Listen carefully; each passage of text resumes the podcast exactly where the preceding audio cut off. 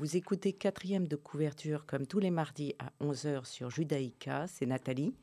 Nous découvrons un livre en compagnie d'une invitée, Agnès Guillaume, bonjour. Bonjour Nathalie. Je vous présente musicienne de formation. Agnès Guillaume, vous avez pratiqué le théâtre et l'écriture avant de vous tourner en 2010 vers l'art vidéo. Vous avez eu une immense exposition au Musée Royal des Beaux-Arts en 2019 et vous avez participé à la Nuit Blanche de Paris début octobre. Euh, en quoi ça consiste, l'art vidéo? Alors c'est une question qu'on me pose souvent parce que beaucoup de gens ne, ne, voient pas très bien ce que ça peut être et j'ai pour habitude de répondre un peintre travaille avec des pinceaux et une toile, moi je travaille avec euh, des images. Donc euh, c'est des images, c'est la même technique que le cinéma mais c'est pas du tout le même langage. Et ce sont des images. Voilà. C'est une photo qui bouge? Euh, non. non plus. Non plus, parce que ça voudrait dire que je pars d'une photo et je ne pars pas du tout d'une photo. En fait, je fais un tournage, comme pour un, un comme film. Pour, pour, un film, que je monte. Il y a à peu près la même post-production que pour un film, c'est-à-dire le montage, l'étalonnage, le travail sur les couleurs, la bande-son, enfin tout ça. Euh, sauf qu'au résultat, c'est pas du tout narratif. Ça peut être sur plusieurs écrans.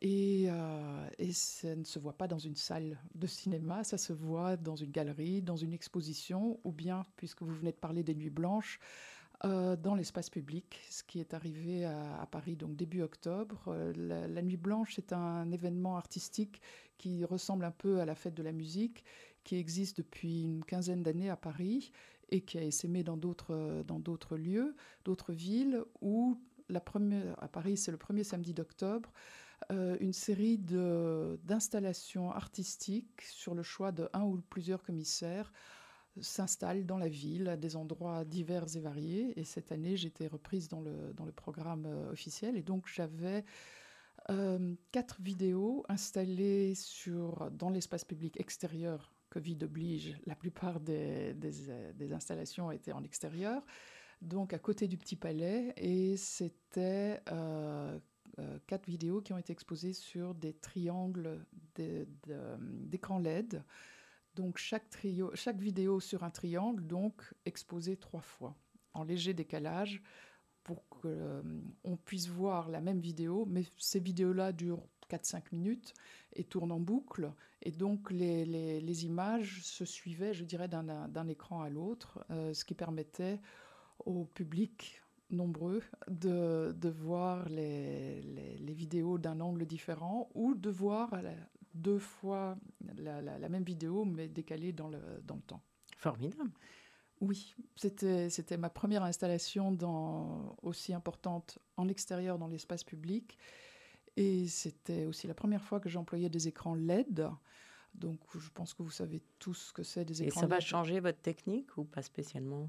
Alors, en fait, ça l'a déjà changé pour euh, un dernier travail vidéo que j'ai fait l'année dernière et qui aurait dû être euh, exposé à Art Brussels, mais il n'y a pas eu d'Art Brussels, donc normalement c'est reporté en 2021, où effectivement j'ai prévu euh, pour montrer ce nouveau travail vidéo, de les montrer sur écran LED. L'écran LED, ce sont donc des petites lumières les unes à côté des autres qui retransmettent l'image et qui aujourd'hui euh, sont devenues tellement petites que euh, l'image est, est vraiment de très bonne qualité. Alors Agnès Guillaume, vous venez présenter aujourd'hui La muraille de Chine de Takeshi Kaiko. C'est chez Piquier, euh, traduit par Jacques Laloze. Pourquoi ce choix? Oui, étrange. Hein? En fait, quand vous m'avez proposé de faire cette émission, j'ai réfléchi et puis, étonnamment, ce, ce livre a, a, surgi de ma mémoire. Je l'avais lu au moment de sa traduction, euh, enfin de sa publication en français en 2004, je crois. Il a été écrit en 1959. Oui. Et, et il m'a laissé une impression très forte euh, d'effroi existentiel en fait. Et, Donc je, raconte le livre en deux mm. mots. D'abord l'auteur qui est né euh, japonais en 1930, globetrotter, euh, il rapporte de ses périples en Chine, en URSS, dans le Paris de 68 des reportages. Et après plusieurs romans, il meurt en 89 avant de pouvoir terminer une série vietnamienne intitulée Ténèbres. Ici, il s'intéresse à la Chine. L'auteur a alors 29 ans quand il écrit La muraille de Chine, récit d'un fugitif. Mais la traduction exacte est journal d'errance. C'est un long récit, rédigé, dit-on, en une nuit, qui évoque par sa forme même la pesanteur de la construction de la muraille de Chine.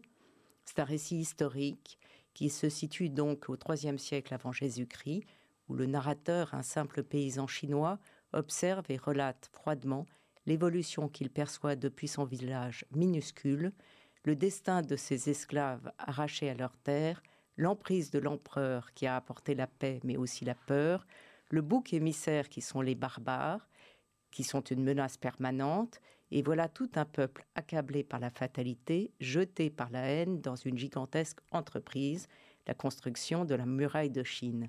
Et ça scelle un système de bureaucratie euh, terrible, et il est question de mégalomanie, de révolte, euh, de survie aussi.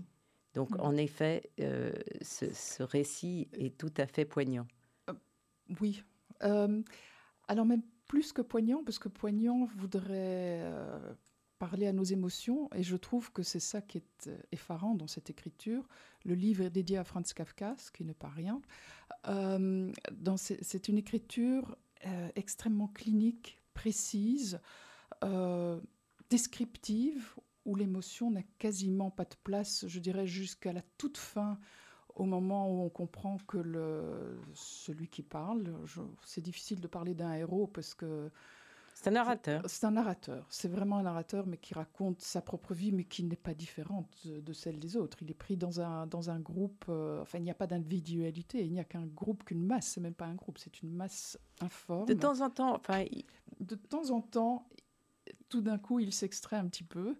Mais je dirais que l'émotion, pour moi, l'émotion n'arrive qu'à la toute fin, quand il est dans ce dernier chapitre sur la construction de la muraille, qui est une, entreprise absolument euh, gigantesque, folle, complètement administrative, euh, extrêmement dangereuse, parce que les, barbares du Nord, donc les Mongols, n'arrêtent pas de faire des, incursions pour... Euh, pour prendre le peu de choses que, que, que, les constructeurs de la, de la muraille ont avec eux. Et là, tout d'un coup, on sent qu'il vacille un peu, qu'il comprend l'inanité de tout cela, qu'il a, qu'il a compris depuis le début, mais qu'il, n'exprimait pas. Et effectivement, la toute petite porte de sortie à la fin arrive, mais dans les dernières phrases. Il y a un moment donné où il parle euh, de l'assassinat de son père. Oui, et, ça, c'est très frappant. Oui, mais malgré tout, oui, mais malgré tout, il le fait avec. Euh, il faudrait que je retrouve à quelle page je, l'ai noté on, aussi. On va en profiter pour écouter votre choix musical comme ça. On peut regarder tranquillement à quelle page c'est. Oui. Euh, Giant Heart, The Angel Sea. Angel Sea. Oui, c'est un. Alors je me suis dit qu'en antidote de ce, dont on parlait, euh, j'ai choisi cette chanson qui est une merveilleuse chanson d'amour, je trouve, avec un texte absolument sublime d'un groupe euh, israélien qui s'appelle The Angel Sea, que, que j'aime beaucoup. J'aime énormément la voix du, chanteur et je trouve que la scène musicale israélienne est extrêmement intéressante en ce moment. On l'écoute.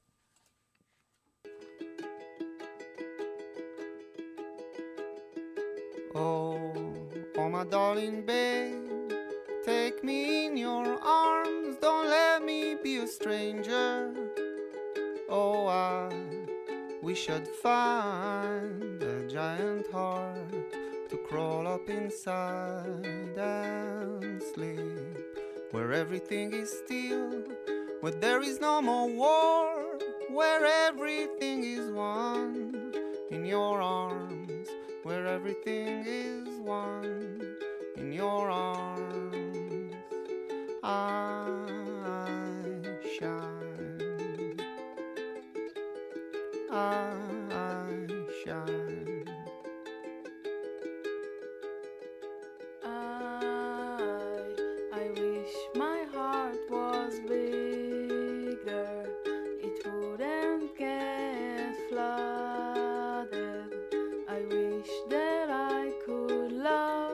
I don't know what love is, but I know when I'm touched.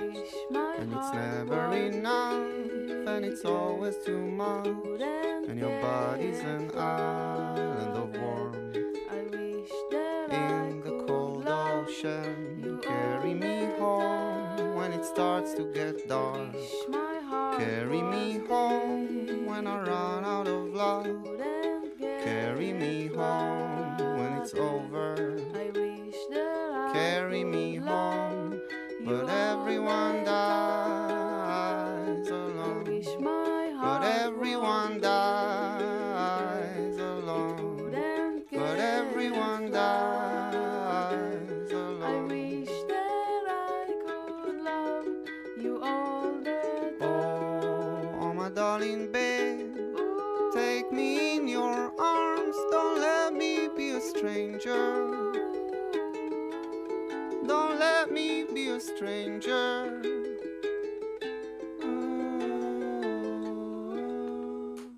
Agnès Guillaume euh, nous parle de la muraille de Chine de Kaiko Takeshi.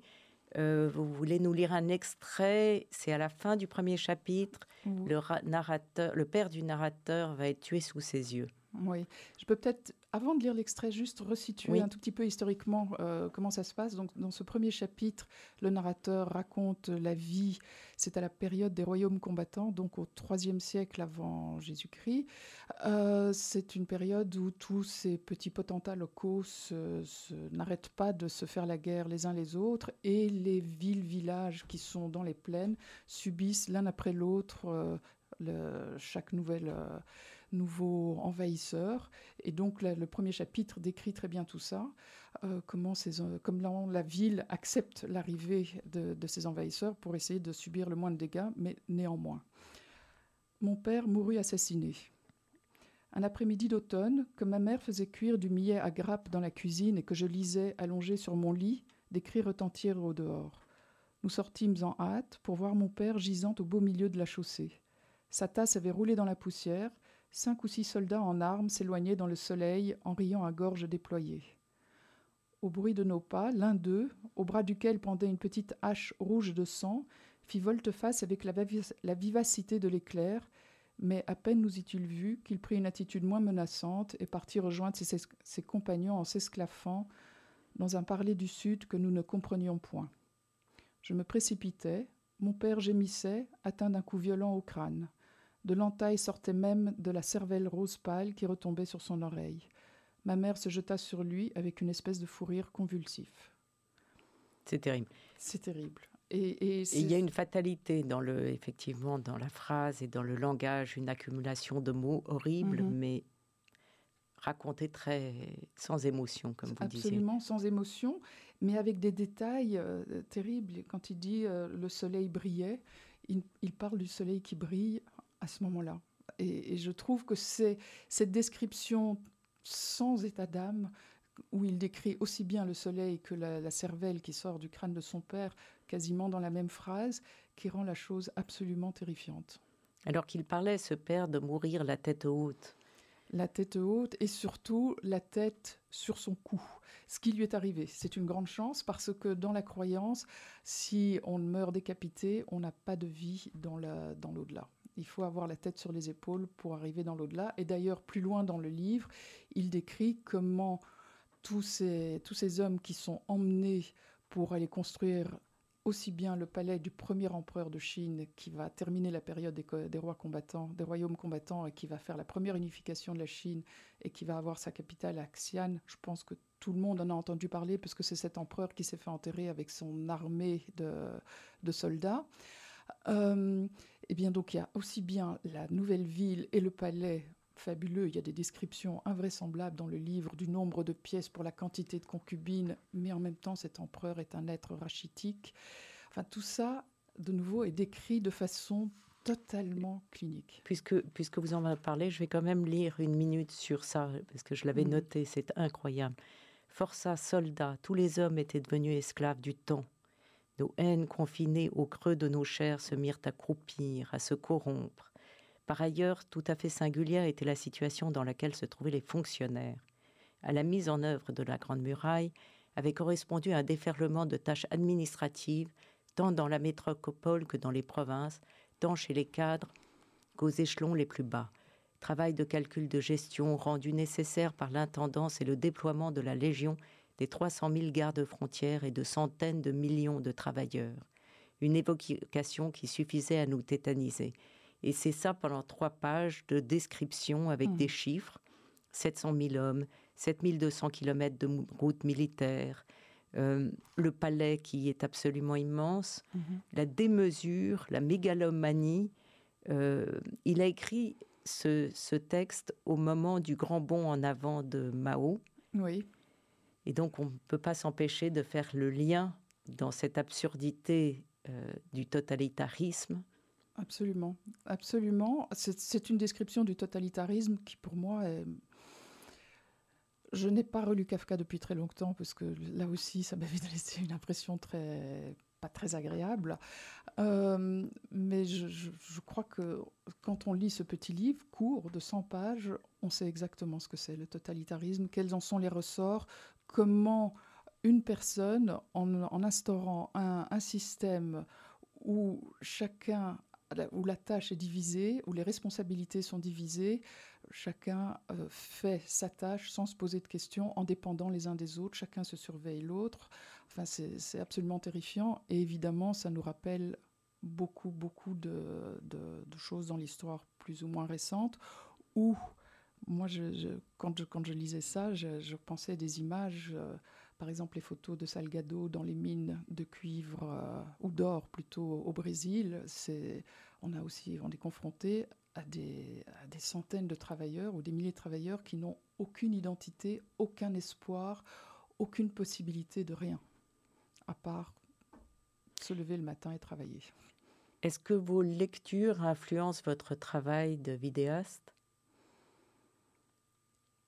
Peut-être, mais je n'en sais rien. En fait, mon, travail de vidéaste, les inspirations me tombent dessus et je ne sais pas d'où ça vient. Mais sans doute que je pense que j'ai un esprit qui est fait comme... Euh, comment est-ce qu'on dirait euh, Je vais prendre une image culinaire, comme un, comme un fait-tout où on met 36 ingrédients et puis tout se mélange et il y a quelque chose qui ressort, mais je ne sais pas d'où ça vient parce que tout est mélangé.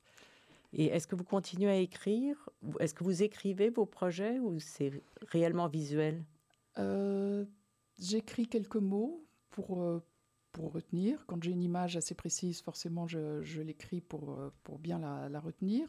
Et puis aussi pour communiquer avec mes équipes. parce que il faut que bah, n'est pas toujours au même endroit, donc je dois leur envoyer des textes et puis ça nous sert de base de travail. Mais je n'écris pas un script si c'est si c'est à ça que vous pensez. On va écouter votre deuxième choix qui est euh, tiré de Gladiator. Oui. Alors, Gladiator, euh, j'aime bien le film, mais j'aime aussi beaucoup, beaucoup la musique qui a une, euh, une énergie extraordinaire et c'est une musique que j'écoute à chaque fois que j'ai besoin d'être un petit peu stimulée. Très bien.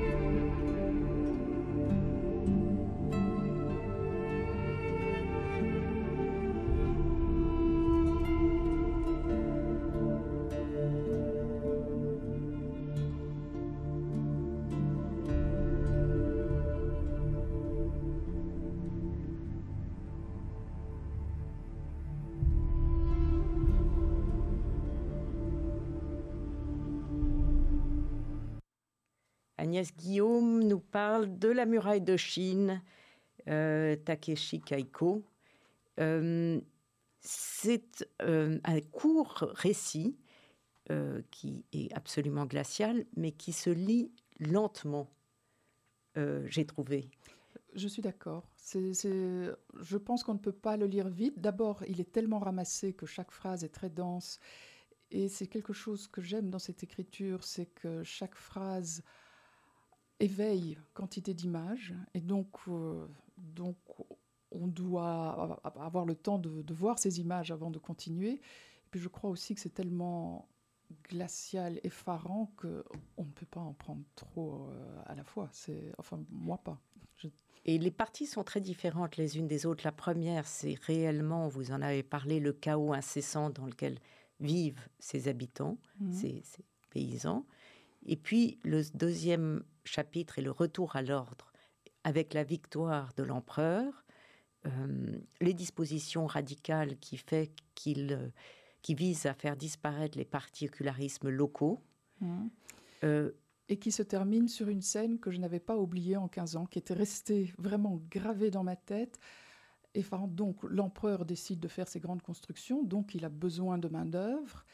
Et un beau jour, dans la ville où la vie est à peu près redevenue euh, calme et assez agréable, il n'y a plus toutes ces luttes entre, entre euh, roitelets voisins, un beau jour arrive un inconnu avec d'autres hommes et en deux secondes, l'un d'eux tend une corde qui traverse la ville et les hommes qui sont, je crois que c'est à droite, vont tous être pris et emmenés pour, euh, pour servir, pour construire. Et les hommes de gauche, on n'y touche pas. Et cette, cette, division de la ville totalement arbitraire, parce que des hommes qui, deux minutes avant, viennent de traverser cette nouvelle frontière, euh, eh bien, sont emmenés ou ne sont pas emmenés, c'est terrifiant de, fatalité. Et puis il parle de, non seulement de l'effort de guerre, euh, du manque d'individualité dont vous parliez, mhm. mais aussi de l'effet de la foule. Oui. Et vous aviez un extrait, je crois, que vous vouliez lire.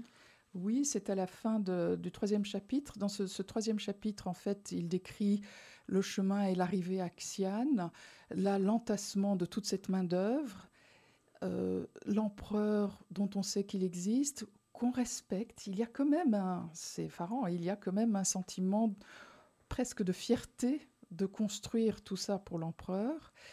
Et puis, et c'est là que c'est effarant dans le totalitarisme, c'est que l'empereur et ses aides ont bien compris qu'il fallait quand même faire quelque chose pour maintenir la cohésion et puis pour pouvoir après ça envoyer toute, j'ai presque envie de dire, cette chair à pâté, euh, construire la muraille où pas un ne reviendra, ils vont tous mourir. Euh, et donc il y a une scène de, de, fête et de, folie collective à la fin de, ce chapitre, avant qu'ils partent tous. Et euh, voilà ce que lui dit. Je ne pus résister à l'onde de choc qui me, qui me secoua l'échine. M'arrachant à ma gangue charnelle, j'y allais de mon cri. Dans la seconde s'effacèrent et l'empereur, et le palais, et les tribuns, ainsi que la multitude des veuves, des vieillards, des enfants au ventre ballonné grouillant sur les décharges, et tout le reste. J'éprouvais une ineffable jouissance à deviner mon être qui s'était dissipé par mon abdomen, mes épaules et mon front, et qui se répandait progressivement par-dessus la multitude nocturne. Dans un bain d'odeur d'aisselle et de sueur, les hommes tatoués se mirent à remuer, main dans la main, entonnèrent des chants militaires ou ouvriers, des louanges au souverain. En même temps que nous chantions en chœur, frémissants et agités de secousses nerveuses, larmes aux yeux et dents découvertes, tout cela au milieu d'une formidable exaltation mystique, nous fîmes dans un bel ensemble, dans un bel ensemble le serment de défendre le sol natal et de bâtir la grande muraille, puis nous nous oubliâmes dans des danses folles. Ces descriptions sont très réalistes. Il aime le corps, il aime euh, la boue, la sueur. Euh, le, il aime la réalité. J'ai lu que, euh, ayant étant né juste avant la, guerre au Japon, son père étant mort très jeune, il a dû gagner de l'argent très, très très jeune, 13-14 ans, pour, pour faire vivre sa famille, et qu'il en a gardé une conscience qu'il n'y a que la réalité tangible, je dirais, qui existe vraiment. Et je trouve que ça se sent très fort dans son écriture. La fin donne une lueur d'espoir Si on veut. Une lueur difficile. Euh, donc, il est là sur à construire cette, euh, cette grande muraille au milieu d'immensités arides. Il faut dire que lui vient des grandes plaines de l'os qui sont assez euh, fertiles et où la vie était possible. Et puis là, il est emmené dans des endroits désertiques et caillouteux où tous les jours ils construisent, ils dépendent de, chariots qui leur apportent euh, à manger, et tout ça est détruit par, je, n'arrive pas à redire le mot en, chinois, les Mongols en fait, des incursions de, petits groupes de Mongols. Et il prend conscience qu'au fond, toute cette organisation ne résiste pas, n'est ne, pas capable de se protéger de, je dirais, ces piqûres de moustiques des Mongols. Et il se dit qu'au fond, le seul salut, c'est de devenir un Mongol et de quitter et de partir, sachant il est chinois, il n'est pas mongol. En plus de ça, il est tatoué sur le front, donc il est visiblement un constructeur. Donc il a très peu de chances que les Mongols ne le tuent pas. Mais c'est néanmoins la seule possibilité pour échapper au totalitarisme.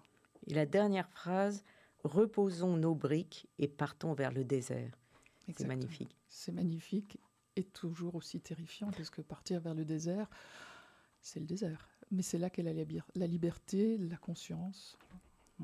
Agnès Guillaume, est-ce que vous avez un prochain, une prochaine exposition dont vous voulez parler ou un projet à venir? Enfin, vous en avez oui, Oui, j'en ai plusieurs. Alors, comme je le disais au début de l'émission, j'espère que Art Brussels 2021 pourra se tenir.